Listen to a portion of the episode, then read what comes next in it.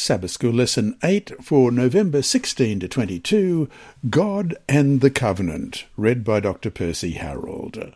Sabbath afternoon, November 16. Before we start, let's pray. Our Heavenly Father, we thank you that we have a history in your word of the agreements, the covenants that you had with your people and with individuals. And as we study about this this week, we pray that your Holy Spirit will guide us, that the words may jump out at us and grab us and show us what it is like to be working with you, being a friend with you, and also knowing who you are and our responsibility towards you. Bless us each one, we pray in Jesus' dear name. Amen. Our memory text this week is Nehemiah chapter 9, verses 38 and chapter 10, verse 39, and the second part of that. And because of all this, we make a sure covenant and write it. Our leaders, our Levites, and our priests seal it. We will not neglect the house of our God. Let's read that again. That's Nehemiah 9:38 and the second part of 1039. And because of all this, we make a sure covenant and write it. Our leaders, our Levites, and our priests seal it. We will not neglect the house of our God. What does the Bible mean when it talks about the covenant? The easiest explanation of this kind of biblical covenant is that it is the legal establishment of a relationship between God and his people. It is God saying, You are my people, and I am your God. Beyond this, we can find the use of written covenants among other people in the ancient world, often between leaders and the vassals under them. These covenants were established because they were beneficial to both parties. The leader would take care of the people, and the people would pay tribute. But with God, the covenant was different. God wasn't really getting anything out of it, and yet he promised to be faithful to it even when people were not. Indeed, the blessings and curses attached to the covenant made it possible for the Israelites to know when bad things started happening that they had been breaking the covenant. This week, we will look at the covenant that the Israelites renewed with God in Nehemiah chapter 10, and also discuss some general information about the history and importance of covenant making in the Bible.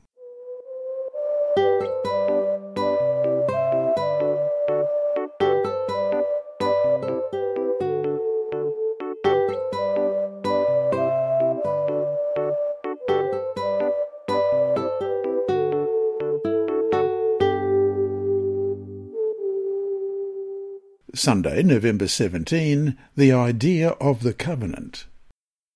Question. Read Nehemiah chapter 10, verses 1 through 21, and refresh your memory by reading Nehemiah 9, 36 to 38. Who is making this covenant, and why did they enter into it?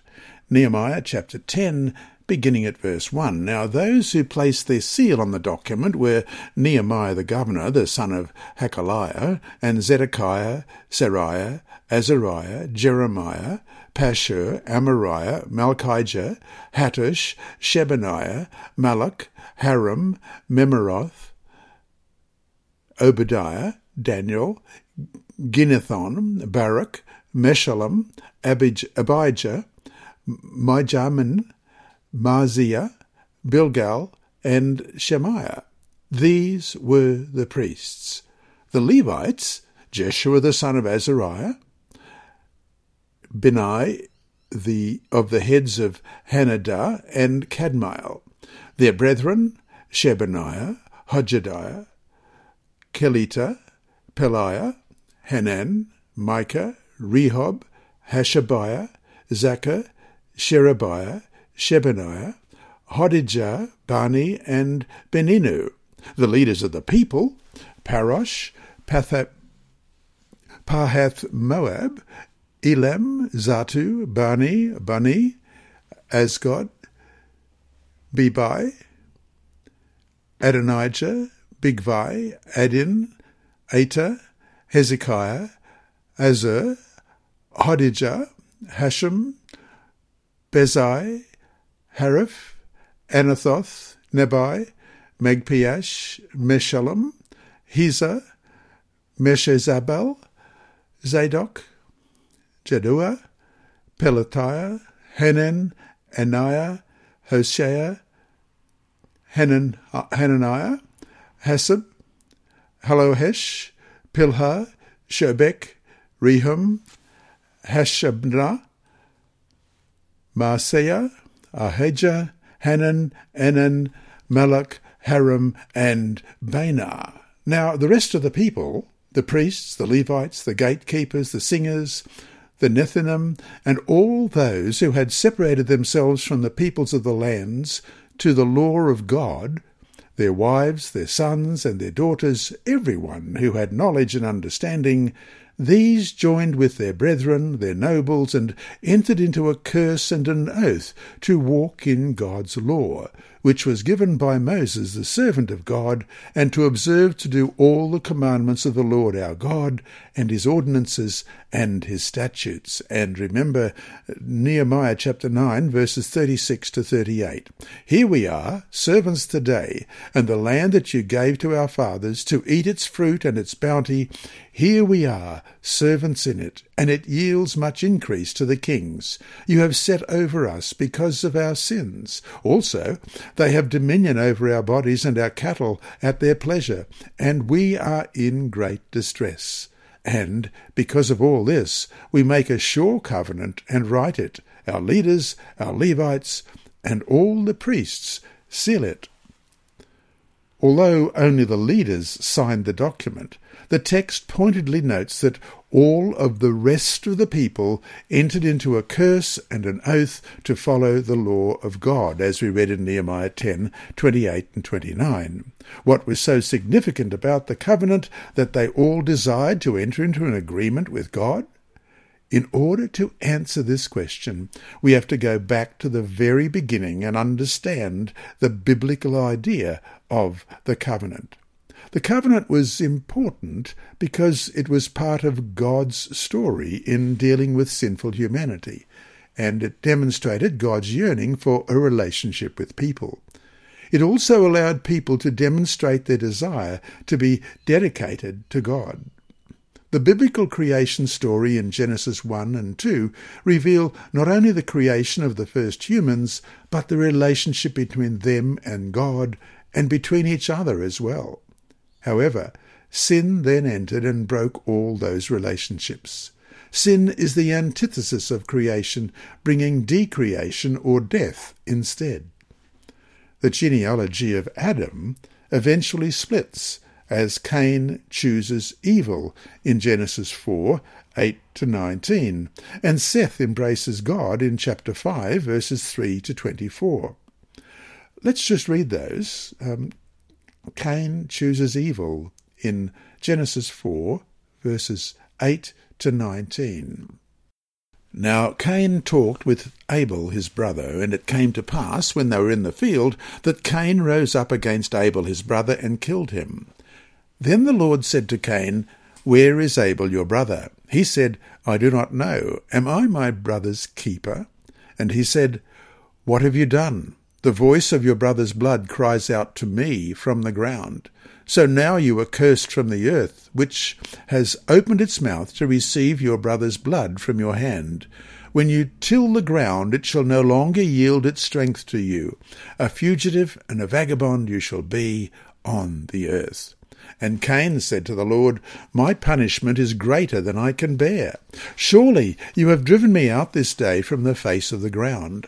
I shall be hidden from your face. I shall be a fugitive and a vagabond on the earth, and it will happen that anyone who finds me will kill me.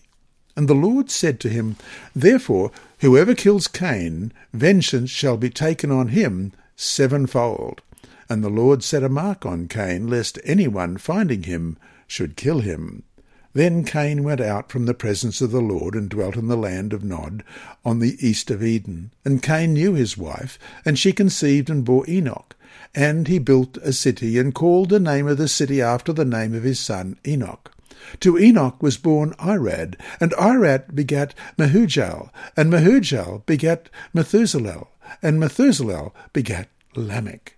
Then Lamech took for himself two wives. The name of one was Adah, and the name of the second was Zillah.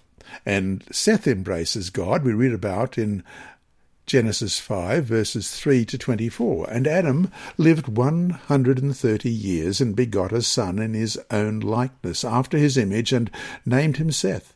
After he begot Seth, the days of Adam were eight hundred years, and he had sons and daughters. So all the days that Adam lived were nine hundred and thirty years, and he died.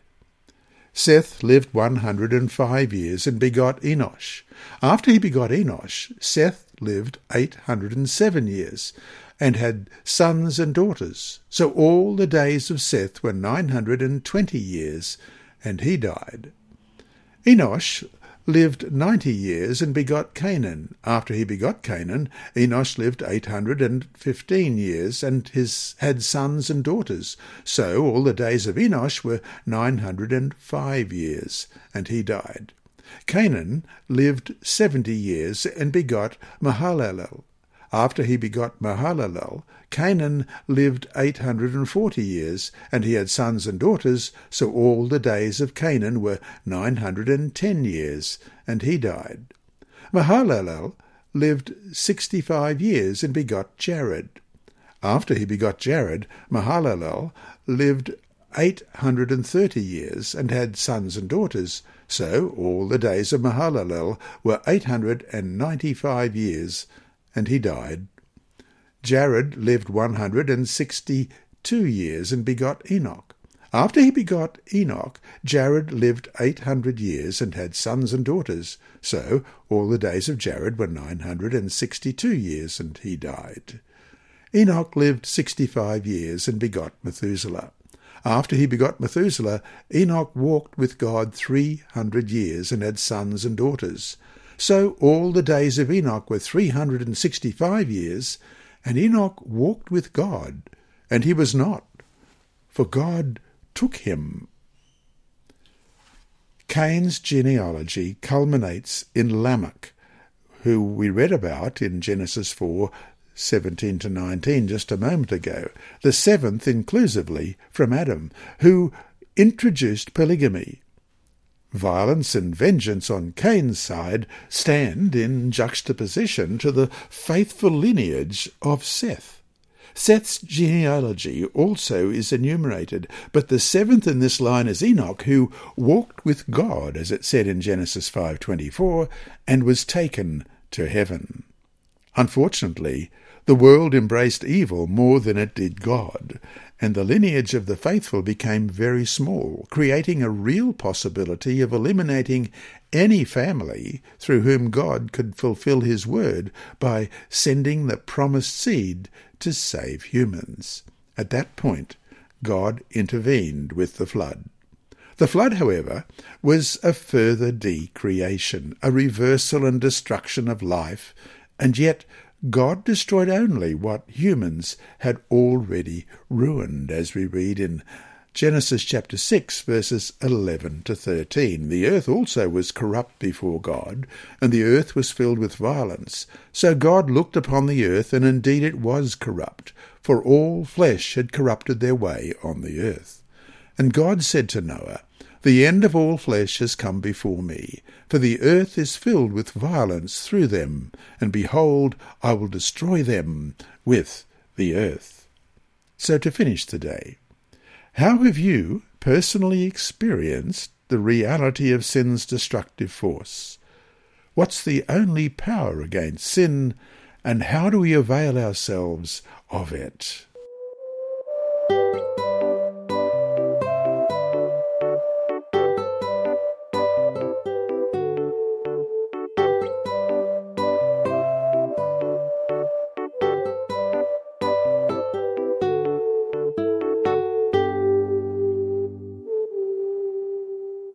Monday, November 18. Covenants in History.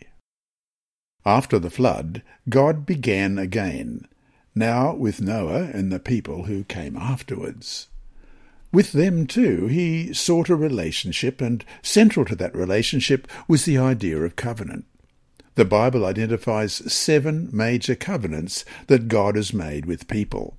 The first covenant was with Adam in Genesis chapter 1, 2, and 3. The second covenant was with Noah in Genesis 6, 7, and 8 and 9. The third covenant was with Abraham, which I'm going to read from Genesis chapter 12, verses 1 to 3. Now the Lord had said to Abram, Get out of your country, from your family, and from your father's house, to a land that I will show you. I will make you a great nation, I will bless you, and make your name great, and you shall be a blessing. I will bless those who bless you, and I will curse him who curses you. And in you all the families of the earth shall be blessed. The fourth covenant, which was with Moses and the Israelite nation, known as the Sinaitic or Mosaic covenant, uh, we read about in Exodus chapter 19 through to chapter 24. The fifth covenant was with Phinehas. We read about that in Numbers chapter 25, verses 10 to 3. Then the Lord spoke to Moses, saying, Phinehas, the son of Eleazar, the son of Aaron the priest, has turned back my wrath from the children of Israel, because he was zealous with my zeal among them, so that I did not consume the children of Israel in my zeal. Therefore say, Behold, I give to him my covenant of peace, and it shall be to him and his descendants after him a covenant of an everlasting priesthood, because he was zealous for his God and made atonement for the children of Israel. And then there was the sixth covenant, which we read about in 2 Samuel chapter 7, verses 5 to 16. Go and tell my servant David, Thus says the Lord, Would you build a house for me to dwell in? For I have not dwelt in a house since the time that I brought the children of Israel up from Egypt, even to this day, but have moved about in a tent and a tabernacle. Wherever I have moved about with all the children of Israel, have I ever spoken a word to any one from the tribes of Israel, whom I commanded to shepherd my people Israel, saying, Why have you not built me a house of cedar? Now therefore, thus shall you say to my servant David, Thus says the Lord of hosts, I took you from the sheepfold, from the following the sheep, to be ruler over my people, over Israel. And I have been with you wherever you have gone, and have cut off all your enemies from before you, and have made you a great name, like the name of the great men who are on the earth. Moreover, I will appoint a place for my people Israel, and will plant them, that they may dwell in a place of their own, and move no more nor shall the sons of wickedness oppress them any more as previously, since the time that I commanded judges to be over my people Israel, and have caused you to rest from all your enemies. Also, the Lord tells you that he will make you a house.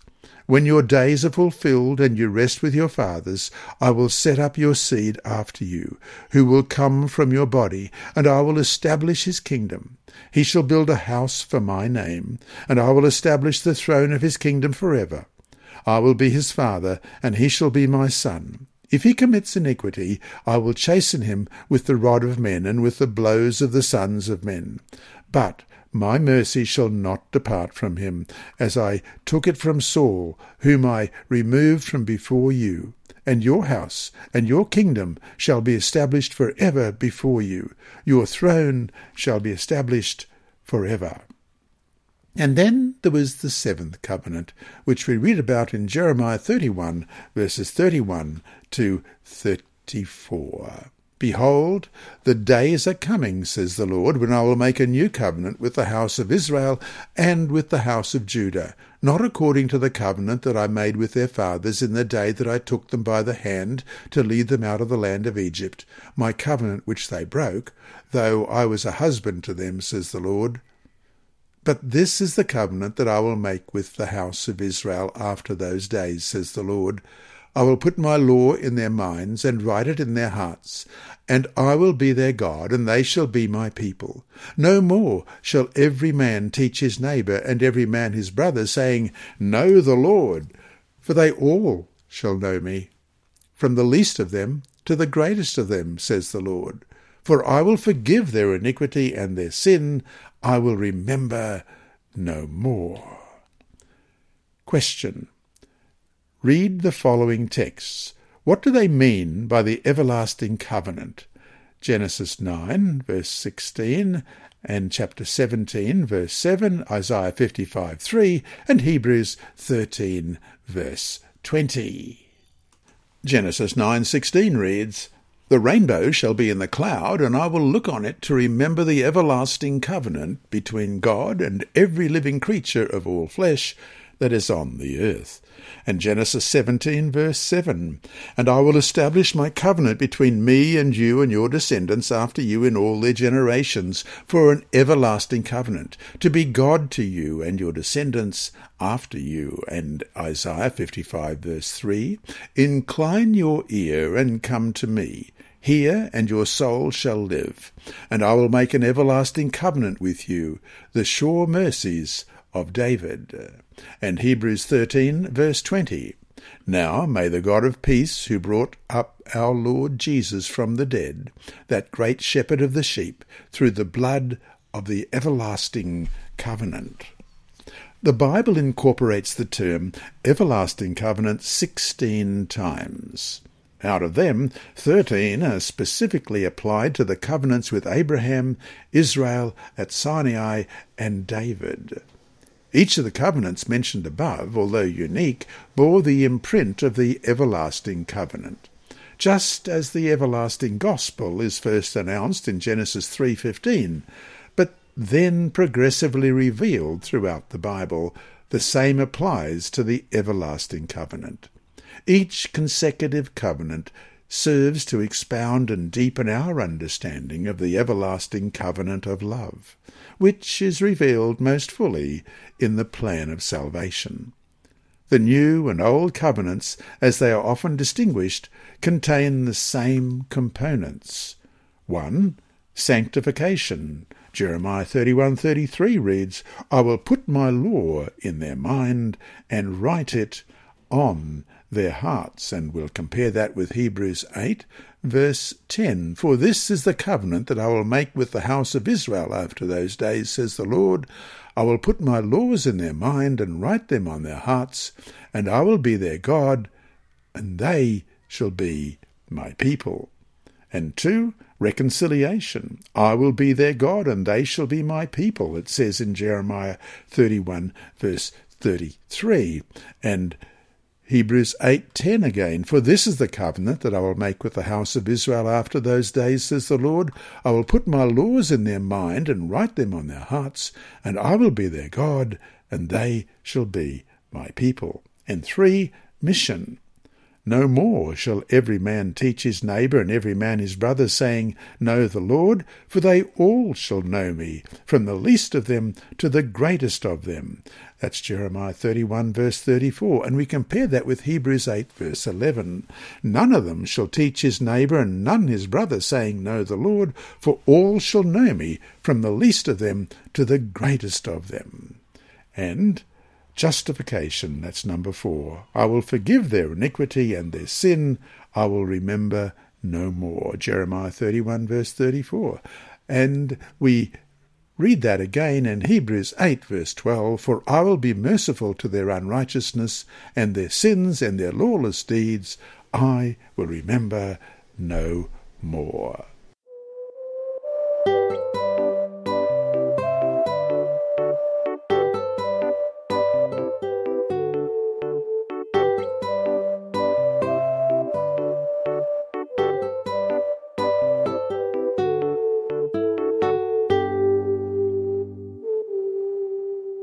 Tuesday, November 19, Covenantal Structure. Bible scholars recognize that there is a typical structure to biblical covenants. This was seen even in covenants made by the ancient Hittites. That is, God communicated to the people in a manner that they, in their culture, could especially understand. The covenants that were common during the time of ancient Israel had the following parts.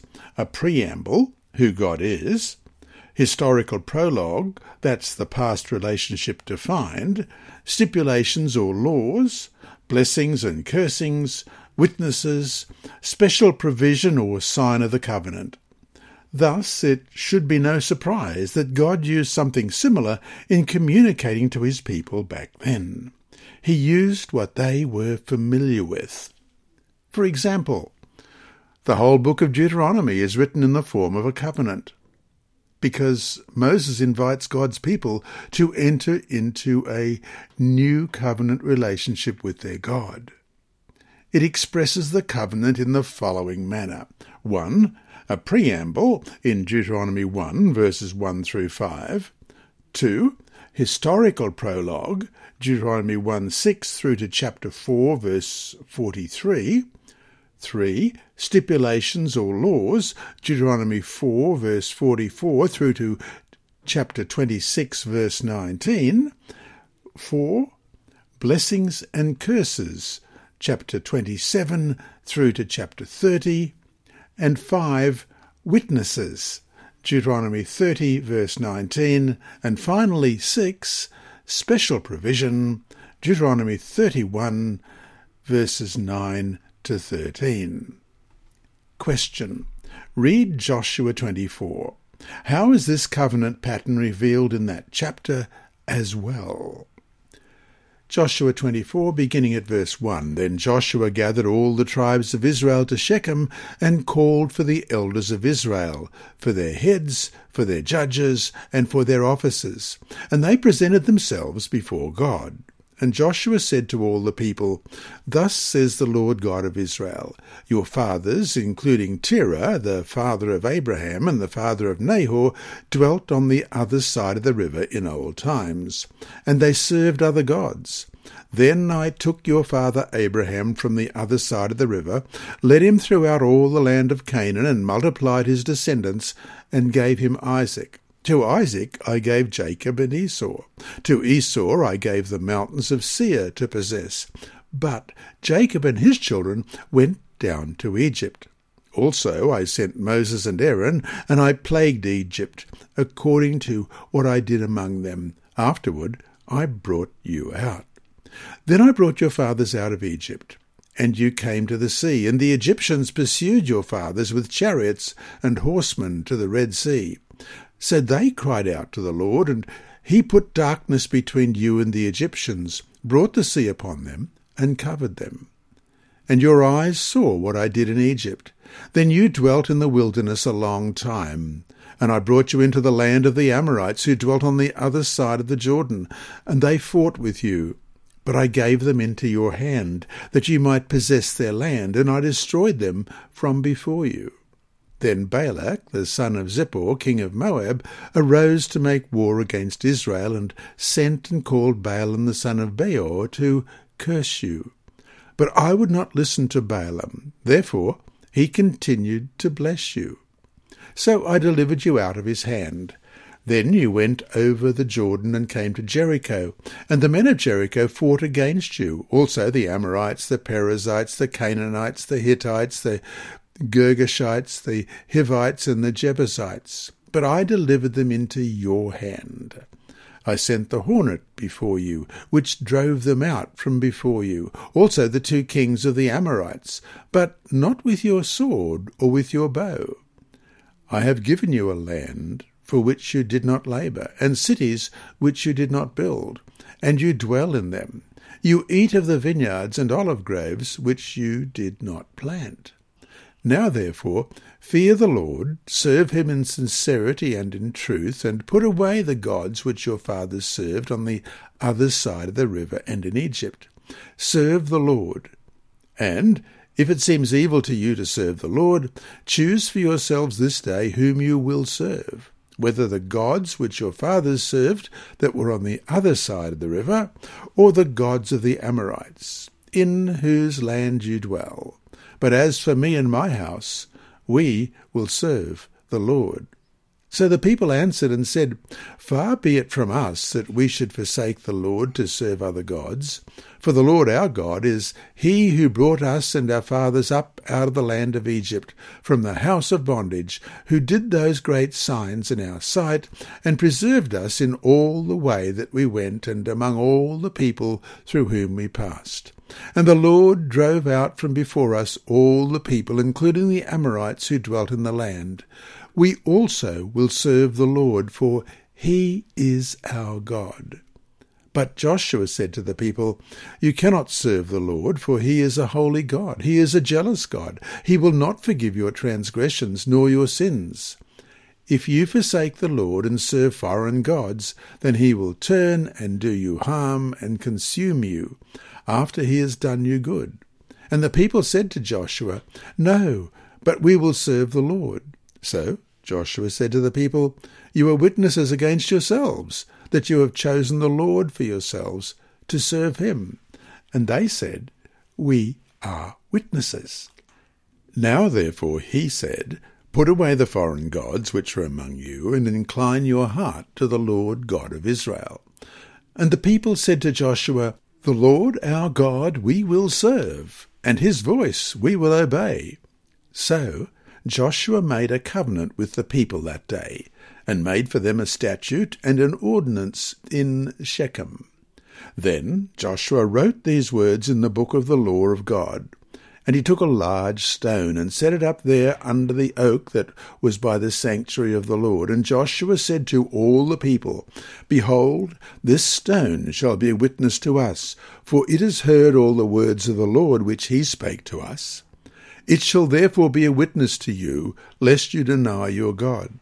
So Joshua let the people depart, each to his own inheritance. Now it came to pass after these things that Joshua the son of Nun, the servant of the Lord, died, being one hundred and ten years old. And they buried him with them in the border of his inheritance at Timnath Serah, which is in the mountains of Ephraim, on the north side of Mount Gaash. Israel served the Lord all the days of Joshua and all the days of the elders who outlived Joshua, who had known all the works of the Lord which he had done for Israel. The bones of Joseph, which the children of Israel had brought up out of Egypt, they buried in Shechem, in the plot of ground which Jacob had brought from the sons of Hamor, the father of Shechem, for one hundred pieces of silver, and which had become an inheritance of the children of Joseph. And Eleazar, the son of Aaron, died. They buried him in a hill belonging to Phinehas his son, which was given to him in the mountains of Ephraim. The same is true with the renewal of the covenant made by Joshua. First, a preamble is mentioned in which God presents himself as the Lord, the God of Israel, in Joshua 24, verse 2.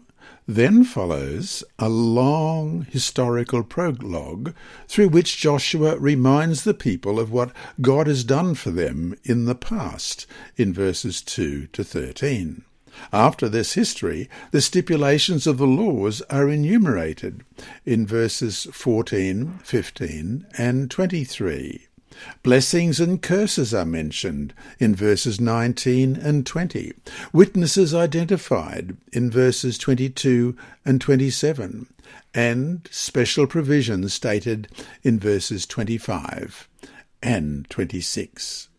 Here, too, the basic form of a covenant was used to communicate with the Israelites and show them not only God's leading in their past, but what was required of them to uphold their end of the covenant. So, to finish today, read Joshua 24, verse 15. What principle is here that we can apply to ourselves today?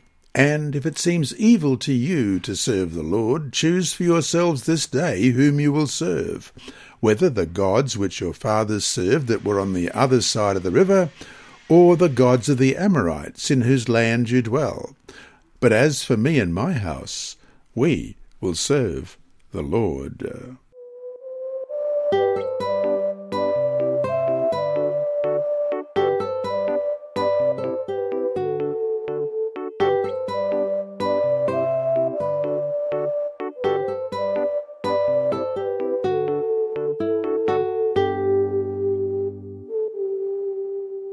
Wednesday, November 20. Pledges. Question. Read Nehemiah chapter 10, verses 30 through 39. What are four things the Israelites pledged to do as part of the renewed covenant? Nehemiah 10, beginning at verse 30. We would not give our daughters as wives to the peoples of the land, nor take their daughters for our sons. If the peoples of the land brought wares or any grain to sell on the Sabbath day, we would not buy it from them on the Sabbath or on a holy day, and we would forego the seventh year's produce and the exacting of every debt. Also, we made ordinances for ourselves to exact from ourselves yearly one third of a shekel for the service of the house of our God, for the showbread, for the regular grain offering, for the regular burnt offering of the Sabbaths, the new moons, and the set feasts, for the holy things, for the sin offerings to make atonement for Israel, and all the work of the house of our God. We cast lots among the priests, the Levites, and the people, for bringing the wood offering into the house of our God, according to our fathers' houses, at the appointed times, year by year, to burn on the altar of the Lord our God, as it is written in the law. And we made ordinances to bring the first fruits of our ground and the first fruits of all fruit of our trees year by year to the house of the Lord, to bring the firstborn of our sons and our cattle, as it is written in the law, and the firstborn of our herds and our flocks, to the house of our God, to the priests who minister in the house of our God, to bring the first fruits of our dough, our offerings, the fruit from all kinds of trees the new wine and oil, to the priests, to the storerooms of the house of our God, and to bring the tithes of our land to the Levites, for the Levites should receive the tithes in all our farming communities. And the priest, the descendant of Aaron, shall be with the Levites when the Levites receive tithes. And the Levites shall bring up a tenth of the tithes to the house of our God, to the rooms of the storehouse. For the children of Israel and the children of, of, Levi shall bring the offering of the grain, of the new wine, and the oil to the storerooms where the articles of the sanctuary are, where the priests who minister and the gatekeepers and the singers are, and we will not neglect the house of our God. The people pledged the following 1. No mixed marriages, no marriage to an individual who could lead one into idolatry. 2 true Sabbath observance, no distractions through business transactions. 3. Debt cancellation and sabbatical year observance to care for the poor and give them freedom. 4. Financially supporting the temple, its services and personnel through bringing the firstfruits, the firstborn, and the tithe, thus ensuring the continuation of true worship. The first three pledges related to relationships with others, that's marriage and debt cancellation, and with God, the Sabbath, while the last one, Nehemiah 10:32 to 39, deals with temple regulations. The goal of the community was to demonstrate that the people were committed to the covenant and therefore would implement practical ways of building their relationship with God and others. Even if they didn't always keep the covenant perfectly, they understood that right habits and practices would influence the future. If the Israelite nation was going to get on the right path, it had to establish practices and habits that would be conducive to where it wanted to be. If the people wanted to have a close walk with God, then making the Sabbath important and taking care of the temple were important steps in that direction. Unfortunately, they didn't keep their pledges very well, as demonstrated in the last chapters of Nehemiah. Yet, even if everyone didn't keep them, some or many people did. With God's help and keeping our focus on Him, we can develop the right habits and stick to the right path. So, to finish today, a quote from Steps to Christ, page 48. Through the right exercise of the will, an entire change can be made in your life. By yielding up your will to Christ, you ally yourself with the power that is above all principalities and powers. You will have strength from above to hold you steadfast, and thus, through constant surrender to God, you will be enabled to live the new life, even the life of faith. End of quote. What's holding you back from experiencing what's written here?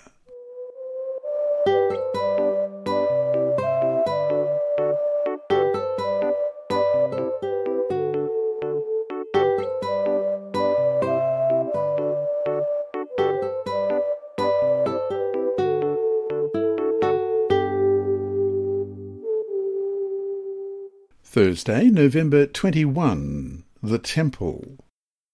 Question. Look at Nehemiah 10, verses 32 to 39 again. Why were the temple's practices essential for the Israelites, as shown by We will not neglect the house of our God in verse 39? Why was the temple so important for the faith as a whole? And we'll also look at Hebrews 8, verses 1 to 7. But first of all, Nehemiah 10, beginning at verse 32. Also, we make ordinances for ourselves, to exact from ourselves yearly one third of a shekel for the service of the house of our God, for the showbread, for the regular grain offering, for the regular burnt offering of the Sabbaths, the new moons, and the set feasts for the holy things, for the sin offering to make atonement for Israel, and all the work of the house of our God. We cast lots among the priests, the Levites, and the people for bringing the wood offering into the house of our God, according to our fathers' houses, at the appointed times, year by year, to burn on the altar of the Lord our God, as it is written in the law.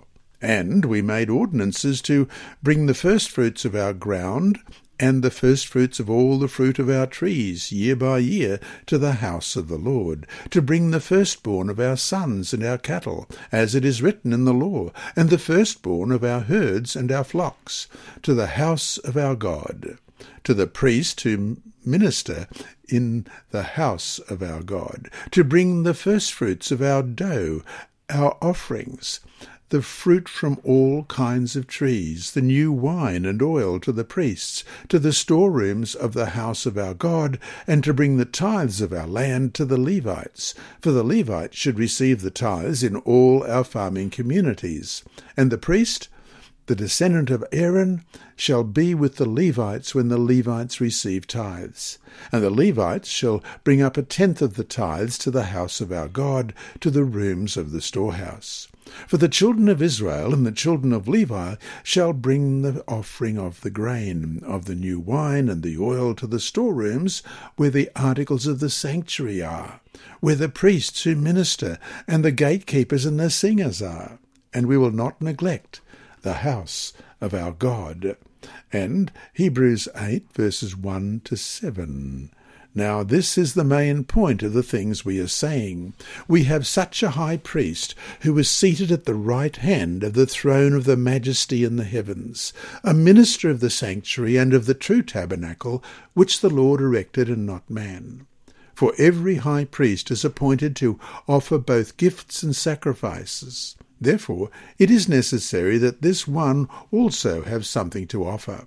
For if he were on earth, he would not be a priest, since there are priests who offer the gifts according to the law, who serve the copy and shadow of the heavenly things, as Moses was divinely instructed when he was about to make the tabernacle. For he said, See that you make all things according to the pattern shown you on the mountain. But now he has obtained a more excellent ministry, inasmuch as he is also mediator of a better covenant, which was established on better promises. For if that first covenant had been faultless, then no place would have been sought for a second. The Israelites pledged to take care of the temple. Even though they were a small group financially oppressed by the kings, they decided they needed to give from the little they had in order for the temple to thrive and not just survive. Therefore, they chose to give a third of a shekel for the temple service every year, instead of just when the census happened, as the law commanded. They allotted the responsibility for burning firewood on the altar to specific families, as they recognized that without organization the practice would wane. Firstfruits, firstborns, and tithes and offerings were aspects of the temple service that provided for the ministry of the priests and Levites. A tenth of everything was to go to the Levites. Also, firstborns were redeemed by money, adding to the amount the Levites received. However, a tenth of the Levites' tenth went to the priests. The temple served as the heartbeat of the Israelite nation. It was so central to their faith that the greatest tragedy occurred when Nebuchadnezzar tore down the temple and carried away the sacred objects. When the temple was properly managed, it gave the nation a vibrant spiritual life because it pointed the people to the ultimate solution to the sin problem, which was through the death of the Lamb.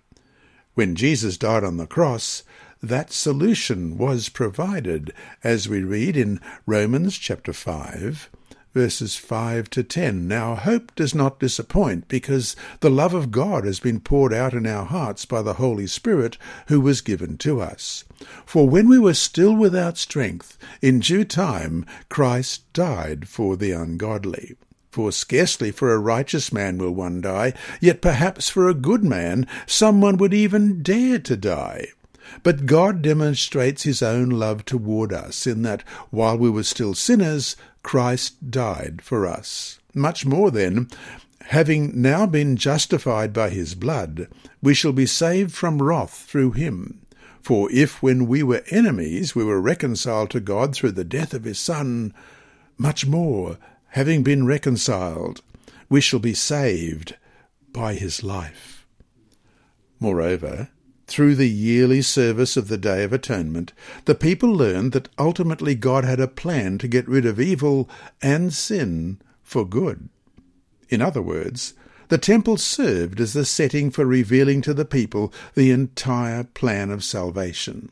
The lessons we can gain through looking at the temple services are immense and necessary to give us a bigger picture of God's character and to illuminate the plan of salvation. And so to finish the day, 1 Timothy 1.15 reads, This is a faithful saying and worthy of all acceptance, that Christ Jesus came into the world to save sinners, of whom I am chief. What was Paul's hope, and how can we make it our own hope as well?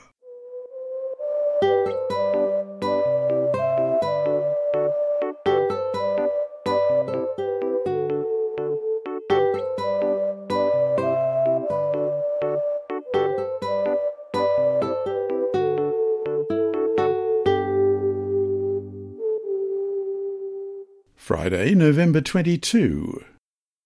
From the book The Great Controversy, page 418, we read, The ministration of the earthly sanctuary consisted of two divisions.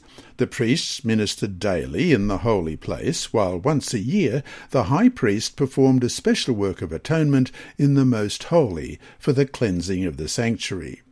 Day by day the repentant sinner brought his offering to the door of the tabernacle and placed his hand upon the victim's head, confessed his sins, thus in figure transferring them from himself to the innocent sacrifice. The animal was then slain. Without shedding of blood, says the Apostle, there is no remission of sin. The life of the flesh is in the blood, we read in Leviticus 17:11. The broken law of God demanded the life of the transgressor, the blood representing the forfeited life of the sinner whose guilt the victim bore was carried by the priest into the holy place and sprinkled before the veil behind which was the ark containing the law that the sinner had transgressed. By this ceremony the sin was, through the blood, transferred in figure to the sanctuary. In some cases, the blood was not taken into the holy place, but the flesh was taken to be eaten by the priest, as Moses directed the sons of Aaron, saying, God hath given it to you to bear the iniquity of the congregation. Leviticus 10:17. Both ceremonies alike symbolize the transfer of the sin from the penitent to the sanctuary. End of quote. And that brings us to our three discussion questions for this week. One, think about pledges you have made that you have broken, no matter how sincere and earnest you were in intending to keep them. What have you learned from that experience that perhaps can help keep you from making a similar mistake again? Two, covenant is a legal establishment of a relationship. We broke it with God, but He is always faithful to His part, even when we are not to ours. How can this understanding of God's goodness and faithfulness draw humans into a close relationship with Him and thus help us live as we should? 3. Think of how many times you've been unfaithful to God and to promises we have under the new covenant as we read in Luke 22, verse 20. Likewise, he also took the cup after supper, saying, This cup is the new covenant in my blood, which is shed for you. And Hebrews 8, verse 13, in that he says, A new covenant he has made the first obsolete. Now what is becoming obsolete and growing old is ready to vanish away in Hebrews 9:15 and for this reason he is the mediator of the new covenant by means of death for the redemption of the transgressions under the first covenant that those who are called may receive the promise of the eternal inheritance. Why is it so important then to understand the plan of salvation and the promise of forgiveness that we have because of the sacrifice of Jesus, whose blood sealed the new covenant for us.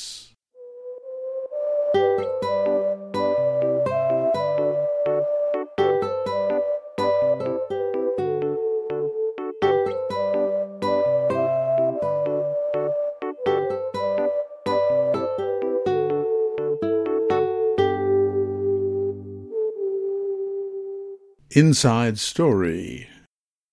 Our mission story this week is titled Volleyball Evangelism and it's by Wilson Mirsapogu. Man Bahadur Rai and his family believed that six spirits inhabited their home in a rural village near Nepal's border with China. Six clay pots were placed around the home for the spirits to live in. Whenever mother cooked a meal, she placed food into each pot for the spirits to eat. She feared that even if one spirit were forgotten, the whole family would suffer indigestion or worse.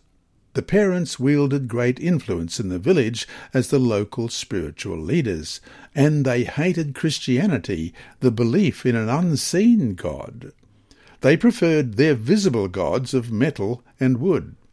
One evening, 18 year old man was walking home after work and heard a male voice speaking about a virgin who had a child. Man wondered who was making such an illogical statement. He followed the voice to a building and saw a man reading from a black book. After the meeting, Man argued with the man over his teachings. The man, a visiting Seventh day Adventist pastor, simply smiled and invited the teen to return the next evening. After a week of meetings, Man obtained a Bible and determined to prove it wrong. The more he read, however, the more he felt convinced that Jesus is the living God. He gave his heart to Jesus. Father was furious when Man announced that he had become a Christian. He beat the teen and chased him from the village. Mother wept all night. In the morning she asked a friend to find her son and give him a lamb. Man accepted the lamb with joy and after praying felt a strong impression to sell it and buy a volleyball and net. Finding a piece of unused land between five villages, Man set up the volleyball net and started to play. Soon several young people passed by and asked if they could join him. Sure, Man said but you have to memorize one Bible verse. The young people eagerly memorized a verse and began to play. As they played, other young people stopped and memorized verses to join in. When the match ended, the young people pleaded to play again. OK, Maan said, but first you have to learn a song about my God. Before long, many had memorized whole Bible chapters and Christian songs. Then Maan heard that I would conduct a Bible school, and he shared his story on the first day. He introduced three young men seated nearby. This is the result of my volleyball evangelism, he said. These men have accepted Jesus and want to become Bible workers too. Maan, who's seen on the left, who had been disowned by his family, is no theologian. He is a front-line worker building a new family who will live forever in God's kingdom. And the article was written by Wilson Mearsapogo who is Executive Secretary of the Seventh day Adventist Church's Southern Asia Division. This week's lesson has been read by Dr. Percy Harold from Queensland, Australia. It is brought to you by Hope Channel, the Sabbath School Department, and through the services of Christian Services for the Blind. A video of this podcast also occurs on YouTube. Remember, God is always faithful.